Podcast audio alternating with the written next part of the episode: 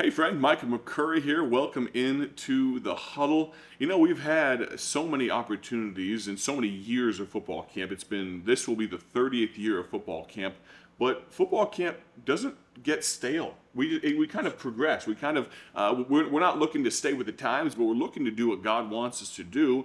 And one thing that our founders, Dr. Uh, brother uh, Tim Booth, and uh, Pastor Dan Woodward, something God led them to, kind of out, of out of a burden of their heart, is using football camp. Of course, we invest in the men. Well, of course, most importantly, we invest in the boys.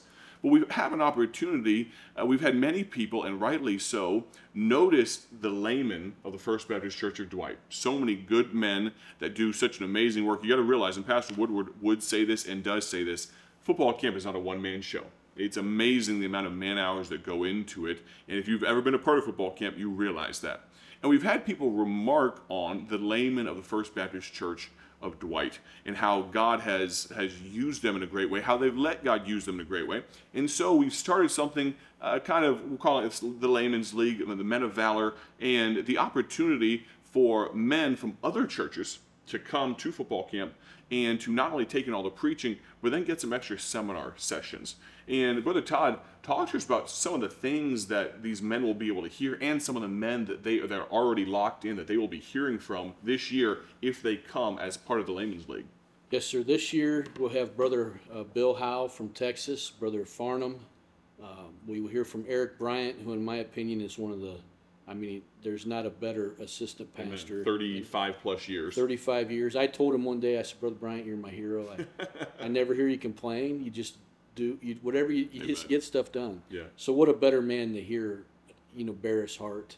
Uh, we'll hear from Tim Wagenshoots, Chris McCurry, Brother Micah's dad, um, and uh, uh, Greg Payne. Amen. Brother Matt Payne, uh, dad, who's a faithful layman prison preacher over at uh, Bourbonnais for Brother Angel. And basically, the what we try to do is when preacher and Brother Booth talked about it, and they they talked to me about it. Here's here's the three things we'd like to do. We'd like to help men be great in the church, in the home, and in the community. Amen. And a lot of things we just take for granted, but there's practical teaching and and it'll be a help to the men. You know, there's things that people just don't think about in the church. Right. Are we taking care of our pastor the way we should be?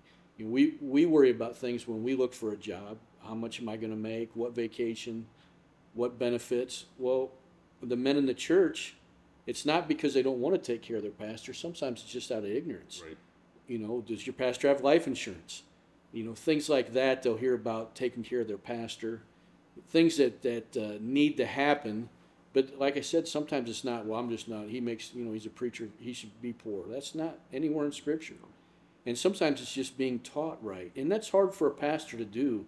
To go to men in this church and say, "Hey, Right. are you you know," because then he is viewed as a money grabber. Right. So it's good to hear someone else say it who's been a layman. I was a layman long, long time, and it's it, we need to just things like that, practical Amen. things to help Amen. men. So not only if for these men that come, just to make sure it's understood, of course we have the staff and coaches and whatnot, and then we have the campers. And this is kind of a third category that gets to come alongside. And these are men basically the only cost associated with it. You got to realize there's food involved. We get you t-shirts and hats and all these things. The only thing that you'll be paying for to come as part of the Layman's League is basically covering your lodging costs. And we'll take care of even getting you in the hotel and which hotel and all that type of stuff. You got to realize we take over most of the hotels around here for a football camp.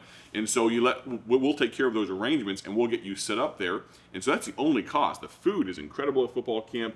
Three uh, excellent meals a day. And so you're going to enjoy all those things. But then you're going to get all the preaching, the 15 preaching services that we have during the week, and then additional four, five, six, seven, Seven. seven different additional seminars, and you get to take in a lot of football. So it's kind of a win win, win. We're going to talk about this a little bit more tomorrow about some of these other topics that we're going to discuss. I want to encourage you to consider pastors, maybe consider bringing one or two of your faithful laymen. If they can get a week off work, we'd love to see them there. And if you're layman listening right now, you say, hey, you need to go talk to your pastor and say, hey, can I go to this thing? It would be an excellent use and investment of your time for the sake of your church, your community, and your home. Join us tomorrow in the huddle for the last installment of this week. God bless.